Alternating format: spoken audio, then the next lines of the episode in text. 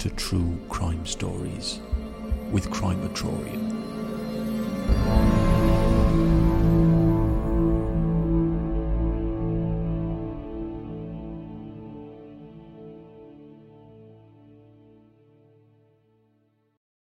Rachel and Ricky Norton both experienced a rough start in life.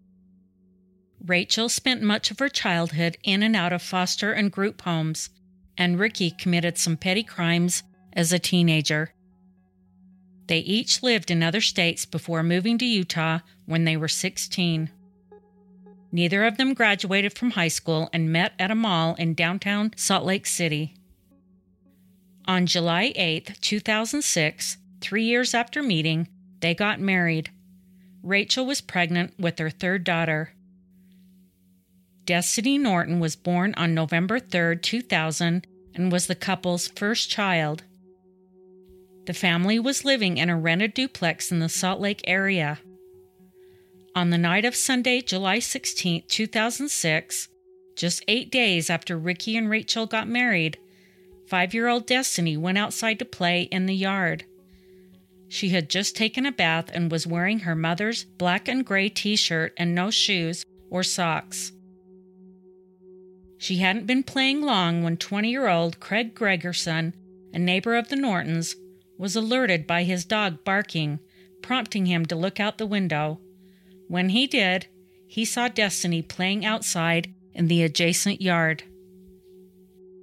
Gregerson went into his backyard and opened the gate and motioned for Destiny to follow him into his apartment.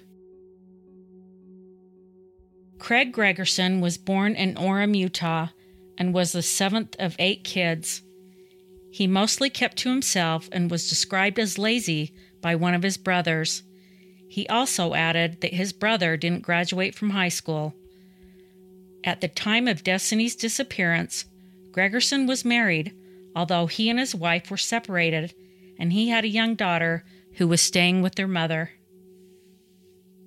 Once Destiny was inside Gregerson's home, she immediately screamed that she wanted to go home. Afraid that she would be heard, he put his hand over her mouth and squeezed. When Destiny's body went limp, he carried her into his basement, where he would come back later and engage in sexual activity with her deceased body. Destiny's parents called 911 at 8:41 p.m. after not being able to see her anywhere in the vicinity. An Amber Alert was issued and two calls came in claiming to have spotted Destiny. After these sightings were checked out and cleared, the search continued. 50 officers would eventually start combing the area for Destiny, and flyers with her picture and description would be handed out. Canines were also brought in, but they never picked up on Destiny's scent. The search continued well into the night and the next day with no sign of Destiny. On July 18th, almost two days after she had gone missing, 200 volunteers were now looking for her. A website was created and a reward for $15,000 was posted. Another day passed, and Destiny was still missing, and there were no new leads. More and more volunteers showed up, and the area of search grew. The reward was also raised to $30,000. Although Gregerson had no prior criminal record, the police began to focus on him after speaking with him. He gave the detectives permission to search his apartment, and they were unable to find Destiny. Gregerson also agreed to take a polygraph test and officers obtained a warrant to search his apartment more thoroughly.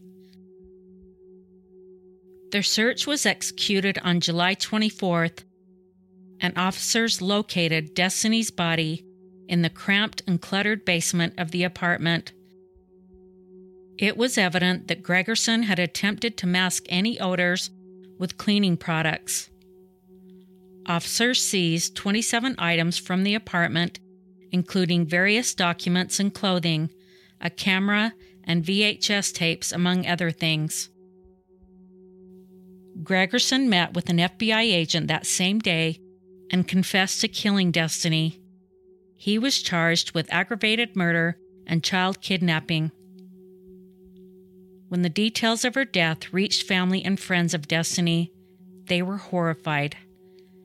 They were also outraged that he helped in the search for her and even showed up to the vigils that were held. Once Destiny's body was found and the autopsy was performed, the medical examiner released it to her family and funeral services were held.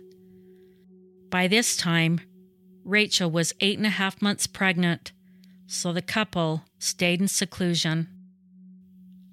Prosecutors were considering the death penalty, but Gregerson pled guilty to the charges, which spared him that sentence.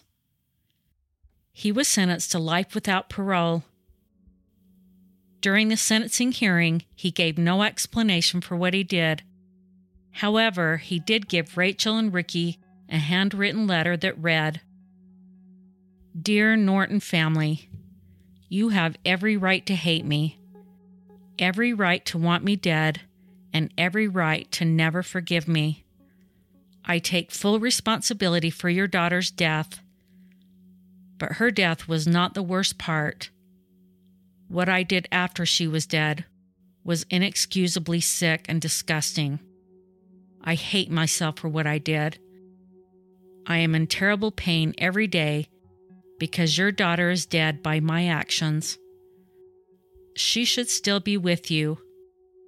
All I can say is I'm sorry. The words are small, but they are so sincere.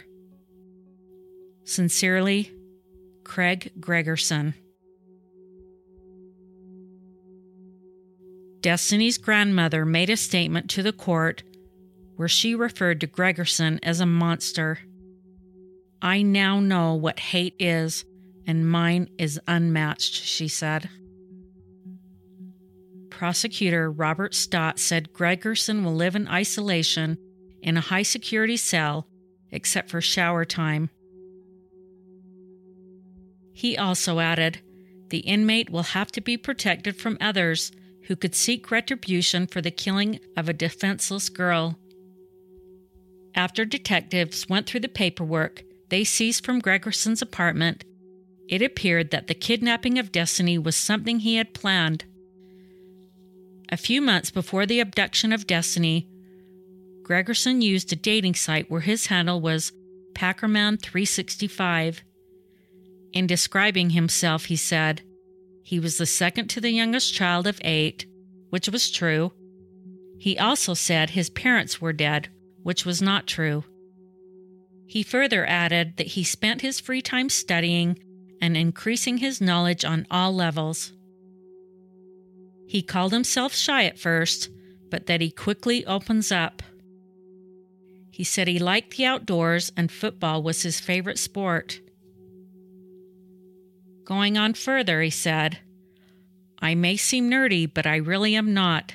Things just come easy for me. I love to have a good time and I rarely bore people. So hit me up and let's start chatting. Gregerson's wife divorced him and is now raising his young daughter. She was glad to get away from him because she claims to have been a battered wife. Ricky and Rachel had a baby daughter they named Faith five weeks after Destiny's murder. The couple received several donations from the community and different businesses. They even received a car from a local dealership. In 2009, Ricky was arrested for drug dealing and weapons violations. He spent some time in jail for these offenses. The couple had another daughter in 2008. They never received counseling after the death of Destiny, and in 2009, the couple divorced. By that time, they had lost their home and what was left of the donations they had received, and Rachel became homeless for a time. She was eventually able to find a home for her and her girls about the aftermath of the crime, she said, It makes it difficult to proceed with a normal life when everybody thinks you're a sideshow. She also added, I just haven't figured out what I've done to make the universe so mad at me. Thank you for listening and watching today. I really appreciate all the kind words and the support I get. Until next time, take care. Everybody in your crew identifies as either Big Mac Burger, McNuggets, or McCrispy Sandwich, but you're the filet fish Sandwich all day. That crispy fish, that savory tartar sauce, that melty cheese, that pillowy bun. Yeah, you get it every time. And if you love the filet of fish, right now you can catch two of the classics you love for just $6. Limited time only. Price and participation may vary. Cannot be combined with any other offer. Single item at regular price. Ba da ba ba ba.